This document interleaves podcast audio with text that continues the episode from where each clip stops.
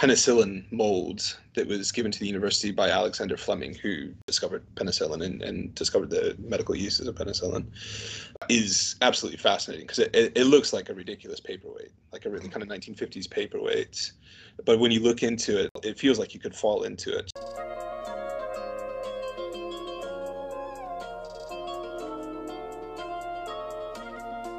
First paid job aside from like a paper route was a dishwasher at a local greasy spoon kind of breakfast restaurant. I had some really bad jobs.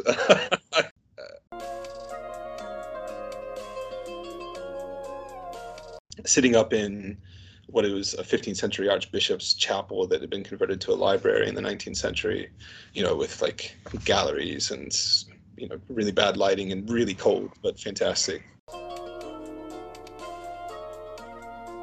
engaging audiences with our collections to, to get new projects off the ground or to encourage instructors to talk to our curatorial teams to bring their classes in to, to, to our spaces to use our collections and to kind of champion things, um, all things cultural heritage uh, to the university.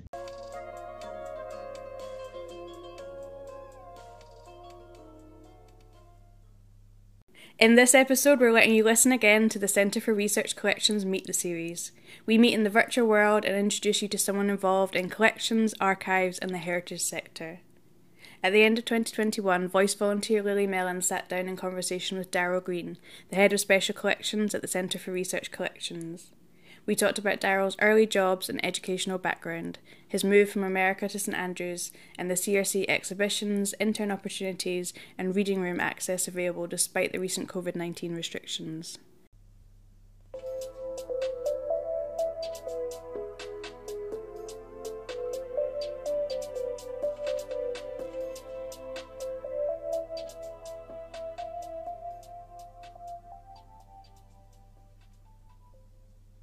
So Daryl has been warned of the types of topics that come up, but otherwise this is coming fresh to us all. So yeah, without further ado, let's get into it. Hello, Daryl. Thank you for doing this today. How are you doing? I'm okay, Lily. Thanks. How are you? Yeah, not bad, not bad. All right. Well, so before we do get into kind of job or jobs within the research collections, I was wondering where did you grow up?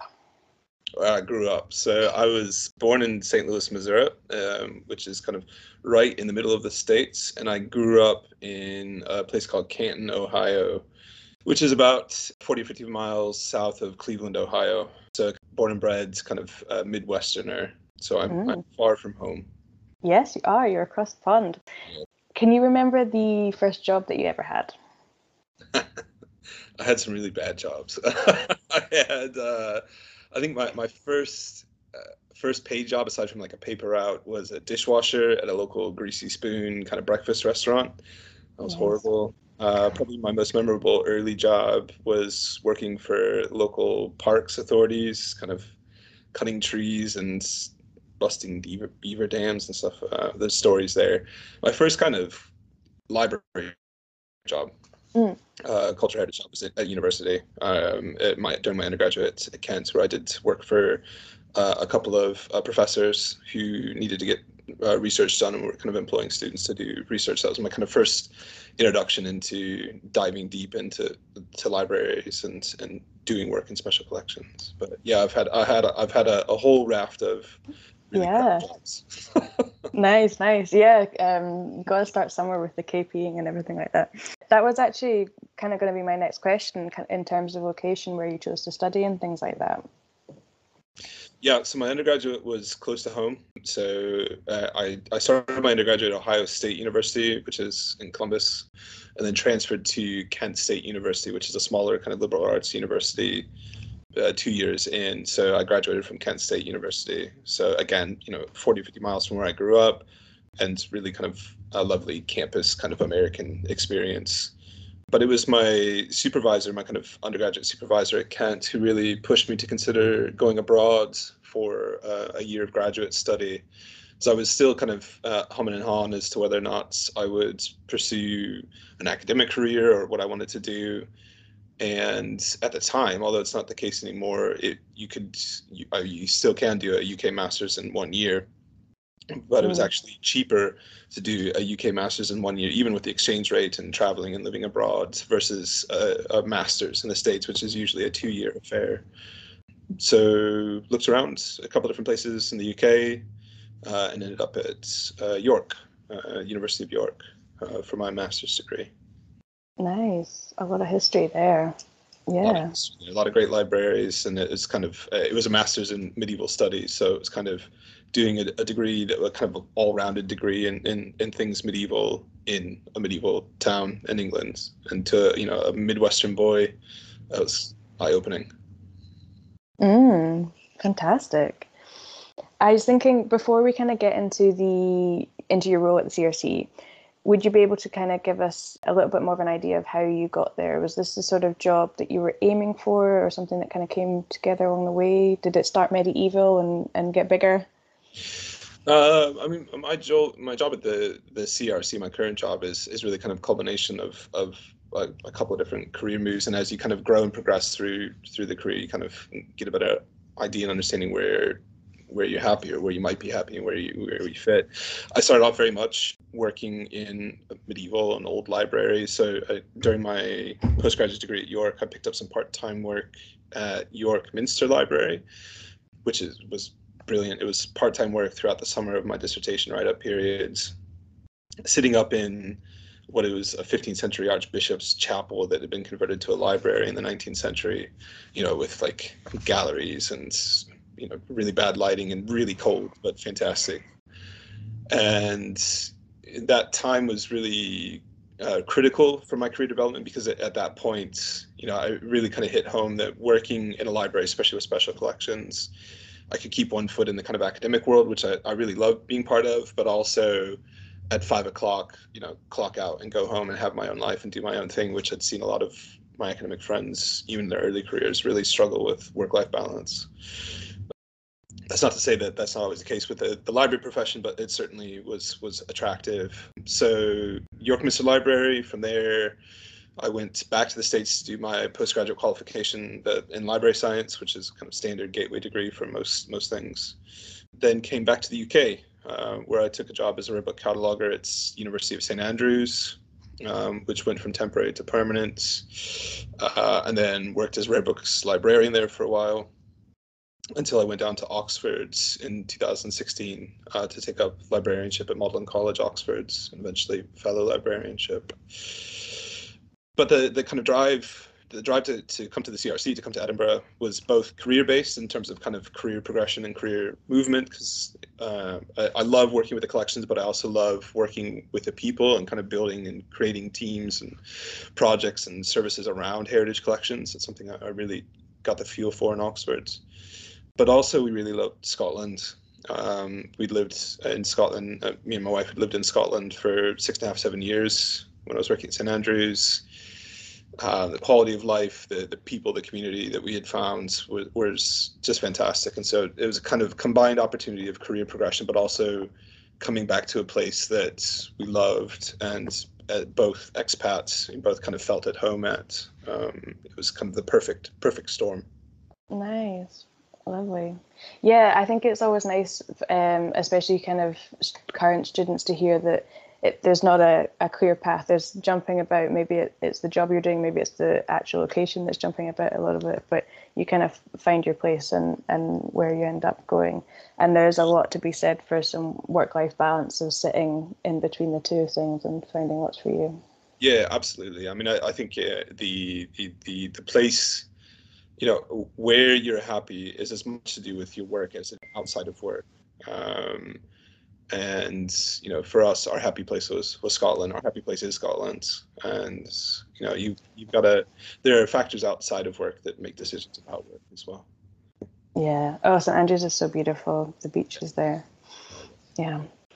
Okay, so you you're not only the deputy head of the CRC, but the other title is the head of special collections. So for the audience to kind of get a quick idea, if they don't already, what sort of things would you find in the collections? What what's kind of sits under your care?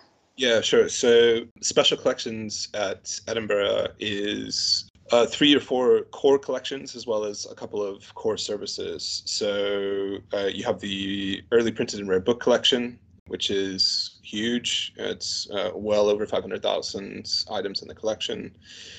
Uh, you have the university's archive, so that's the administrative archive as well as um, uh, you know the, the, individual schools and things, and that's from 1580 before the foundation of the university to present day, uh, both physical and digital as well as the personal papers and manuscripts. By manuscripts, that could be anything from uh, medieval, both Western medieval as well as uh, non-Western medieval, uh, right the way through current uh, modern literary manuscripts and things. We have the uh, Lothian Health Service Archive, which is a separate archive and a separate service. That's the, the archive of NHS Lothian, which is huge and super important and a really interesting setting too to have a, a health service archive based within a university it really uh, it does different things for the archive uh, and then i have um, the user services team or the reading room team which is the team that is the uh, the front-facing uh, team uh, of the CRC, who you will see at the front desk and in the reading rooms, but also who are fielding the inquiries that come in, uh, the, the, the huge amount of inquiries that come in uh, through email and, and other channels, um, which range anywhere from can I have a picture of this to very detailed in-depth requests about um, alumni and um, mm. uh, or you know research requests as well. So all, all that falls within the, the, the umbrella of special collections, and it's really the CRC is is kind of uh, two main teams: special collections and museums. Mm-hmm. Uh, so head of museums, my colleague uh, Jackie McBeath. She, uh, under her umbrella, you've got the art collection and uh, arts and objects collection, the musical instrument collection, St. Cecilia's Hall, and conservation as well. Very nice, very nice. If we were to do uh, a little day in the life of the sort of work that you are undertaking, what are you talking? Are you behind the scenes? Are you customer facing, so to speak? Um, I'm imagining, you know, maybe the odd email, the odd meeting between groups, people, just on occasion. yeah, I, a lot of what I do is this. a lot of a lot of meetings, a lot of a lot of uh, talking, and a lot of a lot of email and correspondence. I think you know, for for my role, part of it is making sure that the teams have what they need to do what they need to do part of it is pushing forward strategic partnerships and relationships. So whether that's relationships with academics or external partners, whatever. And some of it is that kind of glue in between. So, I mean, for me, it's I spend a lot of my time, you know, uh, in, in, these kind of meetings where you're discussing high level strategy or uh, arguing about budgets or you know whatever but a lot of it is also you know uh, engaging audiences with our collections to, to get new projects off the ground or to encourage instructors to talk to our curatorial teams to bring their classes in to, to, to our spaces to use our collections and to kind of champion things all things cultural heritage uh, to the university the other side of it too and know, i think this is really important for this kind of conversation is the collections although most of my time is not spent working with collections or indeed responding to individuals' questions about collections, I do have collections expertise.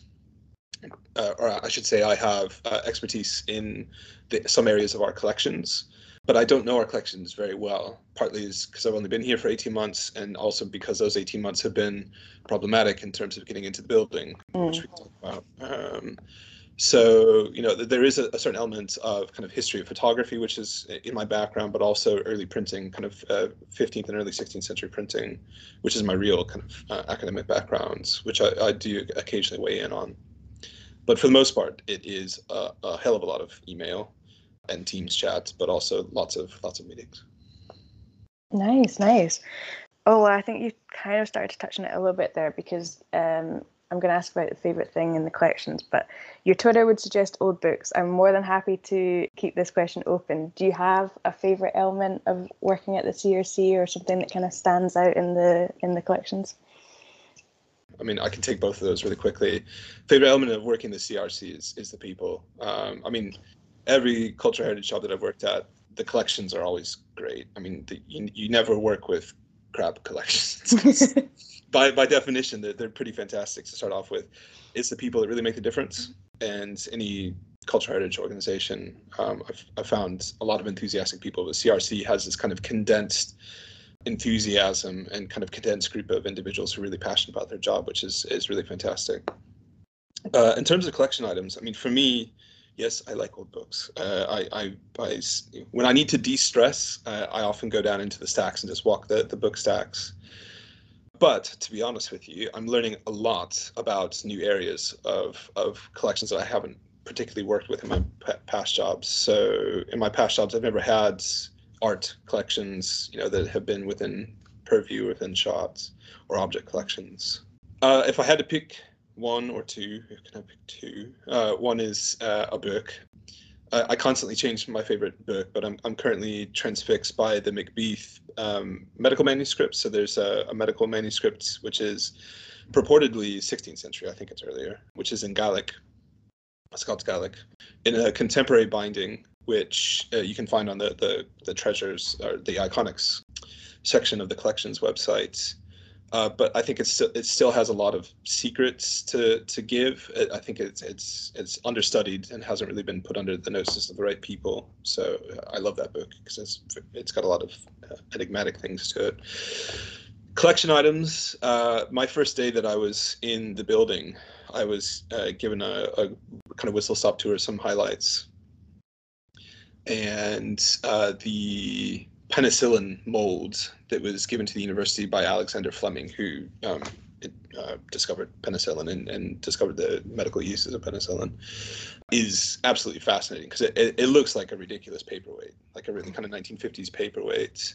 But when you look into it, like uh, you, you could literally like fall. It feels like you could fall into it just because of, of how complex and intricate it is, but also kind of you know, the way that the dome is shaped and it's just one of those items that is abstract you know its own beauty is abstract and really interesting but also its cultural significance and importance is you know it's it's saved millions of, of lives. So it has that kind of deep resonance that, that shakes you when you walk away. It's it's a great item. Mm. oh such nice choices there. Yeah i like i like both yeah. And i think that there's a lot to be said for kind of actually getting into the collections. You're saying you know the the amount of time of your job that has been spent where we are restricted, we are maybe not on site all the time. Uh, who knows? Perhaps there's more hiding around the corner that has in the stacks that has not been got to yet. Yeah. yeah. Well, on that topic, we ha- we have all been experiencing a lot of remote working. Um, is are people able to get into the building again when it comes to the sixth floor?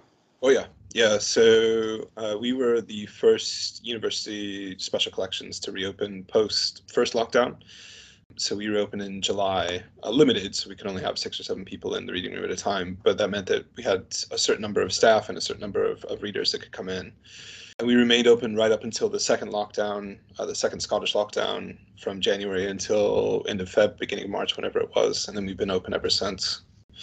Publicly, so the reading room, we now have 11 reader seats, which is still about half, um, slightly less than half capacity at, at normal, but it's um, it's pretty good and we've extended the opening hours of the reading room as well so they're they're almost almost back to, to normal. The only difference to, to how things were uh, before plague times was that readers need to book in in advance and book in collections in advance. Uh, previously, you could just roll up to the sixth floor and ask to see something, and things we could deliver at certain times. So yeah, uh, the buildings are open. Uh, people are back in. We've uh, had a, a, huge number of seminars uh, up in the CRC, student seminars, teaching seminars in the last three weeks, which has been really fantastic to see. There's a kind of new buzz about the sixth floor, which I I never got to experience because I, I started my job two weeks before lockdown but also there's more staff coming back into offices doing things as well. Mm. Nice, yeah, totally. Yeah, how kind of in terms of the collections, how has the CRC been coping, adapting, changing uh, due to the pandemic? I was just kind of wondering what it meant for the collections and the sources in more of the long term, perhaps.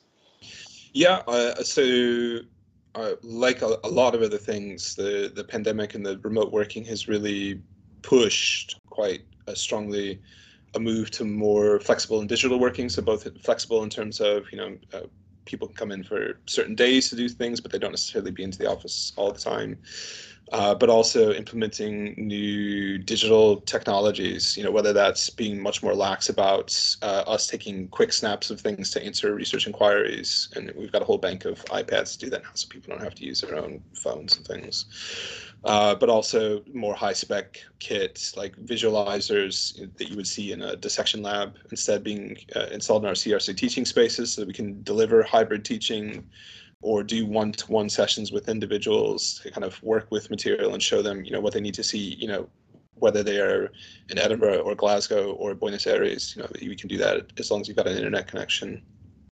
So we, you know, we really kind of pushed into that sphere, both in terms of our teaching capabilities, which will need to be flexible for quite some time, you know, no matter um, where things go, but also in terms of reading room opportunities. We're kind of experimenting with virtual reading room, you know, uh, readers being able to book appointments from wherever they're at to um, uh, join a, a, Teams or Zoom call with a, a, member of the user services staff or curatorial staff to, to consult items in our collection live underneath a, um, a video camera. So it's it's opened our minds, and I think we're we're still in a quite a creative, fun space of figuring out you know how to use some of this new technology, which is great.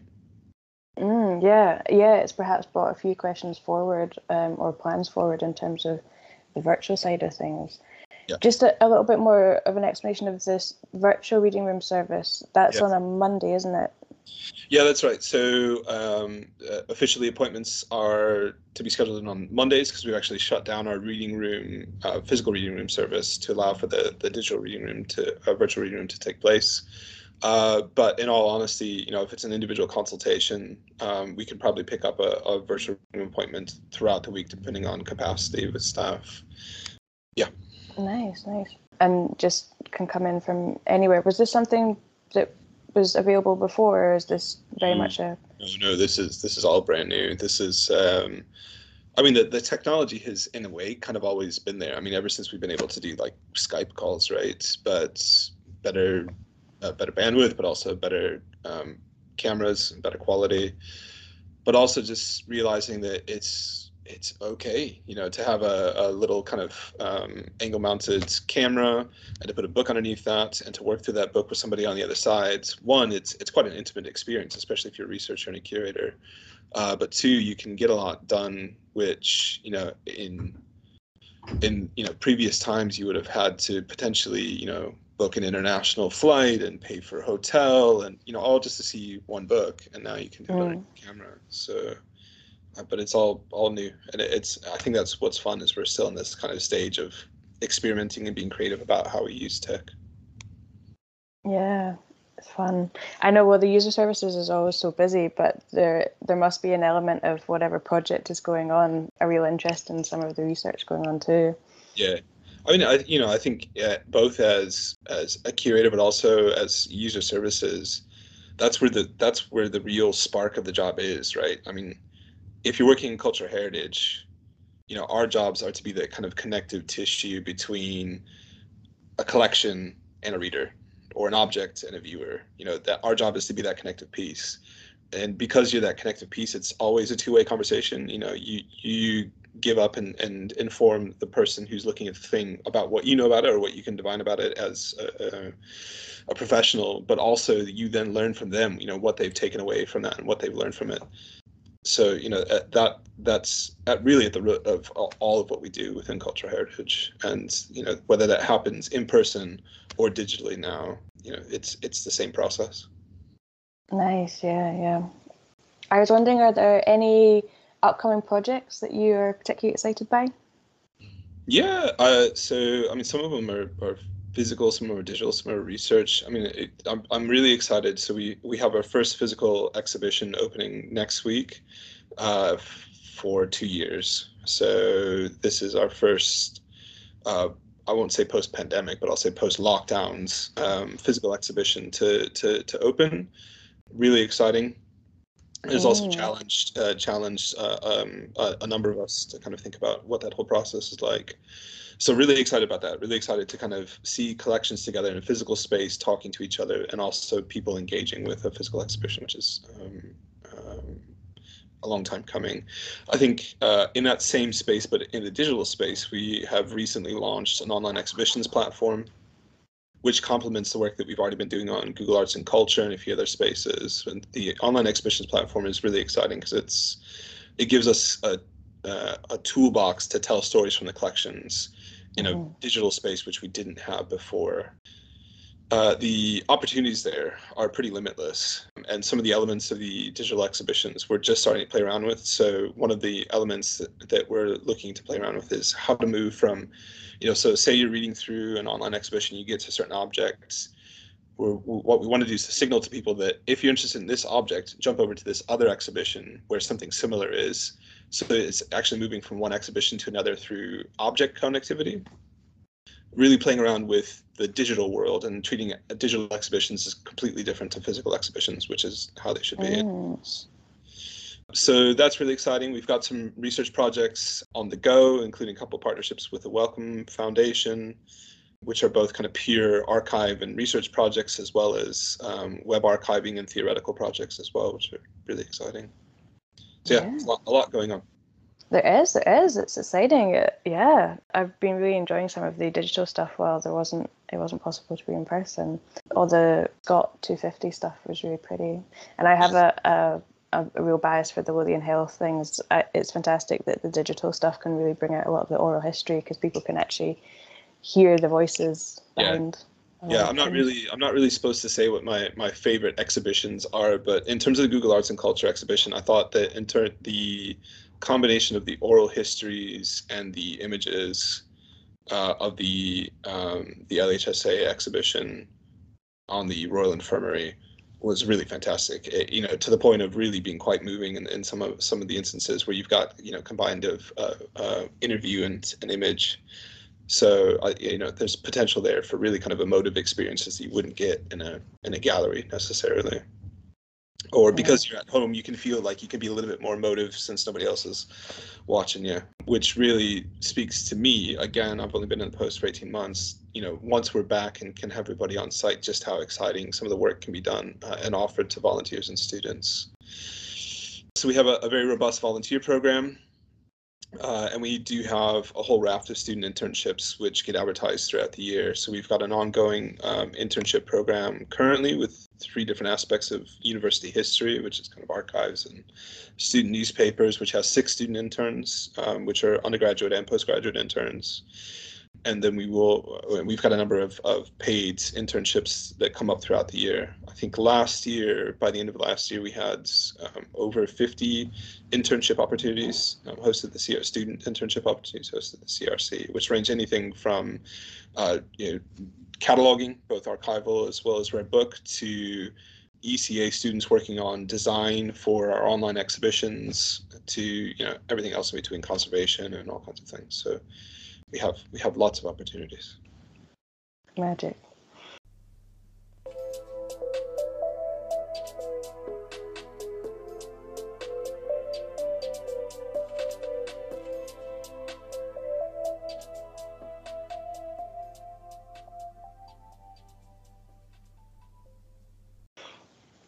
So, going into a bit of a different topic, would you say that there are any preconceptions surrounding your role?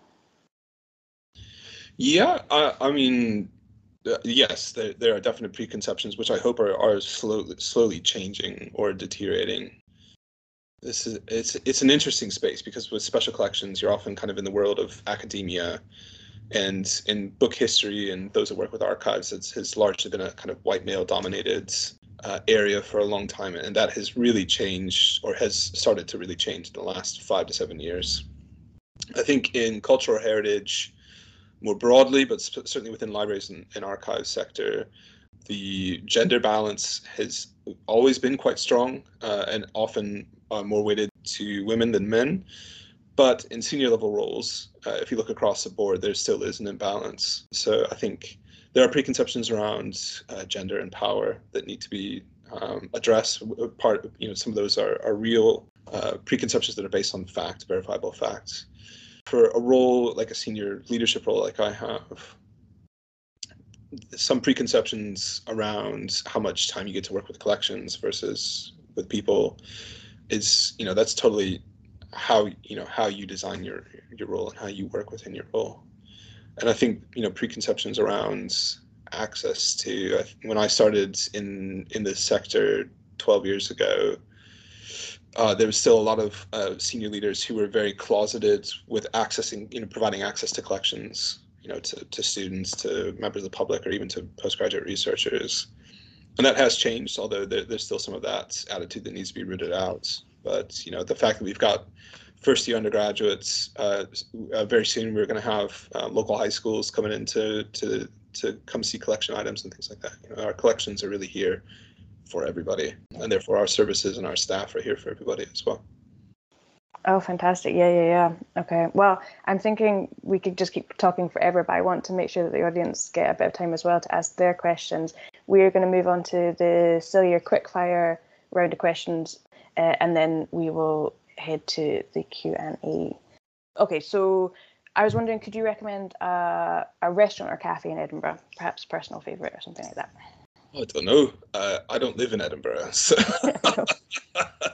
uh, one in the middle of nowhere, perhaps they could yeah, walk to. One in the middle of nowhere. Has it? So my favorite restaurant in, in Scotland, which is not a very posh restaurant, is the Moulin Inn, which is north of Pitlochry, which is a, a tiny little pub at the foot of a really beautiful walk but they're they're a microbrewery and it's just a really a really fantastic Scottish pub. Um, we always walk in. There's like three or four dogs and a roaring fire and and a really good mm. food, both both um, veggie and not. And yeah, uh, yeah. Unfortunately, I, I, I, my go-to place in Edinburgh is the oh sorry the the mosque uh, kitchen. Um, oh yeah.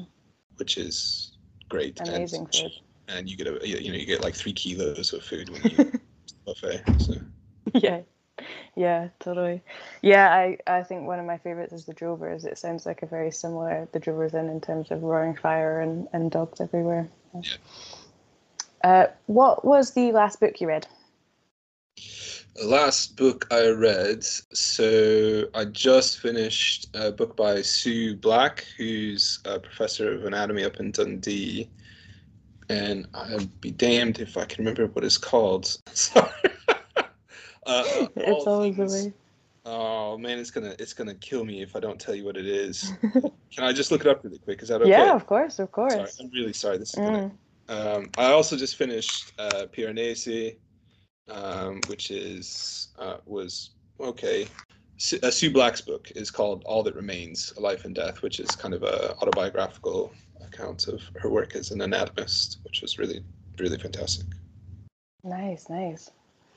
Have you ever had late finds on a library book? Oh, yeah. uh, in fact, uh, so yes, as a student, absolutely. Um, I still have a library book from my last job, which uh, they recently got in touch with, asking politely if I could return it because I for, it got packed up in, in the move and then the pandemic. So I, I currently I currently have a book that is 18 months overdue to a library in Oxford. So strong. I, I hope they'll waive the fines, but I'll happily pay them if they don't. That's strong. That's a good a good answer. Do you have a, a favorite museum or gallery to attend. Uh, it, that really doesn't have to be kind of Edinburgh based or Scotland based either. Hmm. I find myself, yeah, I find myself always going back to the um, to the Pitt Rivers Museum in Oxford in terms of just kind of museum experience, but also in terms of what modern curatorial teams are doing with collections that have a lot of problems. It's really an interesting space and a space where a lot of intervention has taken place recently. My favorite museum, I think, is probably the Viking Ship Museum in, in Oslo. It's just really kind of impactful museum in the way that the kind of the, the artifacts are presented and where it is. It was just really kind of fantastic. Mm, nice choice, nice choice. I spent some time in Stockholm, so I always enjoyed going to the, the Vasa ship there. Oh, this this kind of connected to the the favorite restaurant or cafe. I was thinking, in terms of the outdoor world, if you had a favorite walking path or hike, maybe a viewpoint. Yeah, I, so I, I walk a, a lot as I live up in the hills in, in Fife. Um, there's not many hills in Fife, but I live up in up, not on the coast in Fife.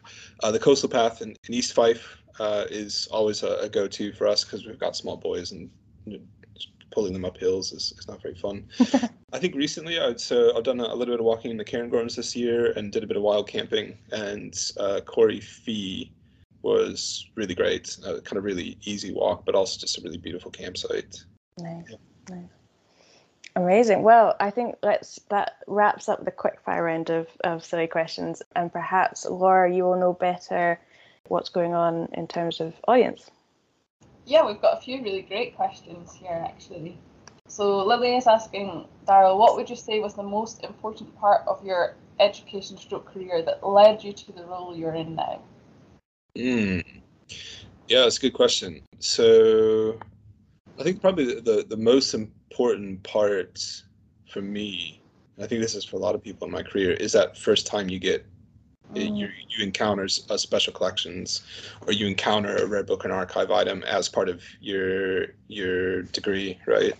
So I mean, I remember in my undergraduate when I went out to do research on behalf of a professor. In my undergraduate, we were never taken to, to a special collection. Not that Kent State had anything, fan, you know, super fantastic, but um, but going into a couple of local archives to do some work was was really exciting. But part of my my dissertation work, I actually got a little grant to go to the Library of Congress to um, call up, of all things, some very rare microfilms, rare microfilms. But that whole experience of going to to Library of Congress and you know encountering specialized material and research environments really just kind of set the tone of you know this is this is a really interesting place. This is really interesting work and the people that are doing this work really love what they're doing so i think you know it's that it's still that kind of tingly you know people in the room for the first time with you know a medieval manuscript or you know with a, um, an artist's book or something like that is is where it's at yeah, that's yeah, the, kind of motivation, I suppose.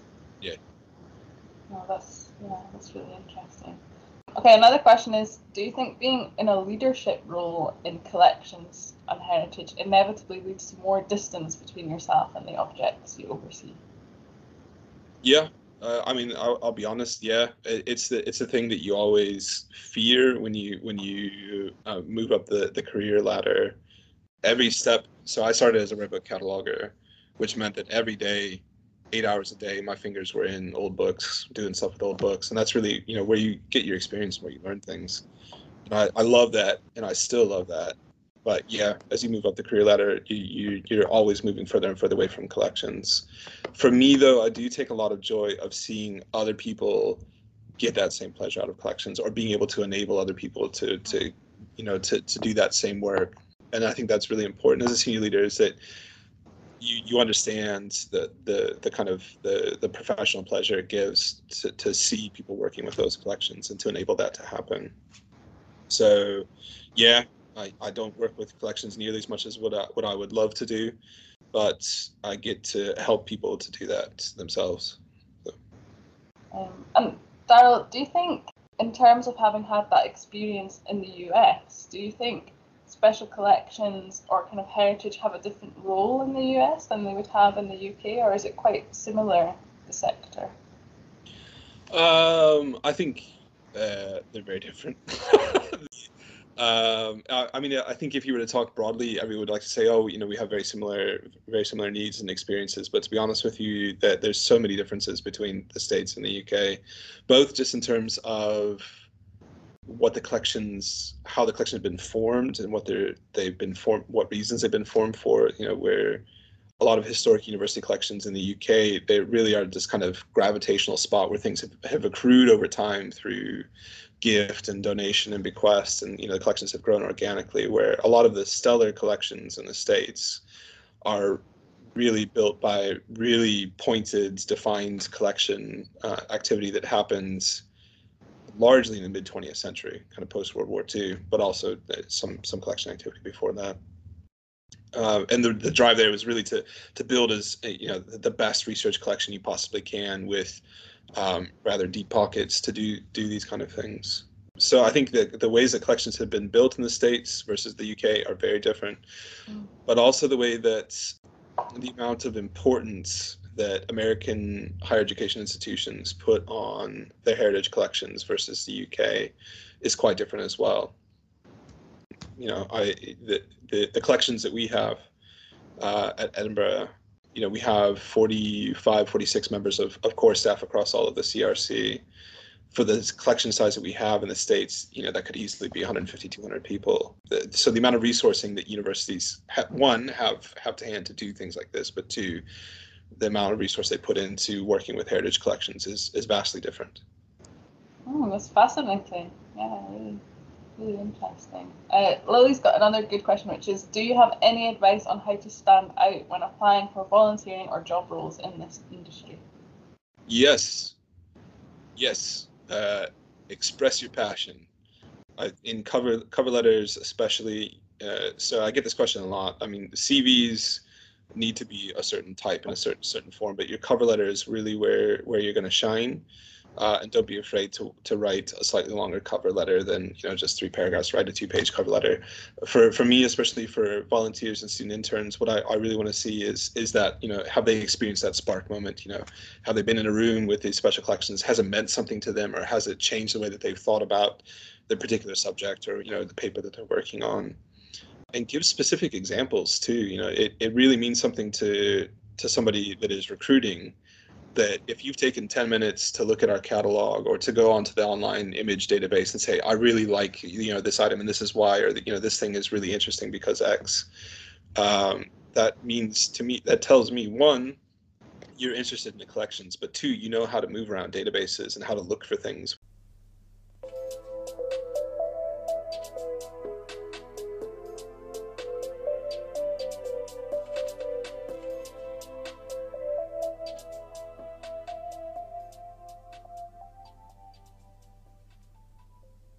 Yeah, thank you so much for all your questions today, and thank you for being here.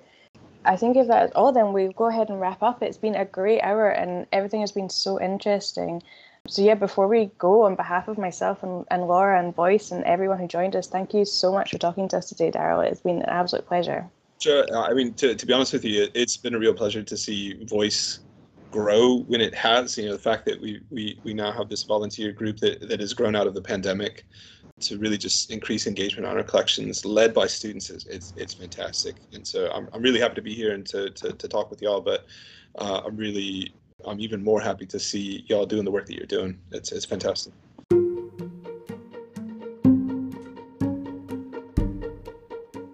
This podcast is brought to you by Voice, Volunteers and Collections Engagement. You've been listening to We've Got History. The guest was Daryl Green.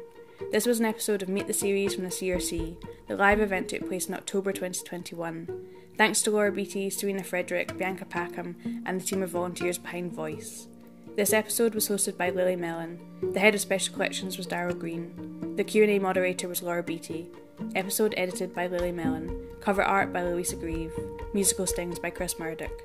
Please stay tuned over the coming months for the rest of season 2 of We've Got History Between Us. Thank you for downloading this podcast.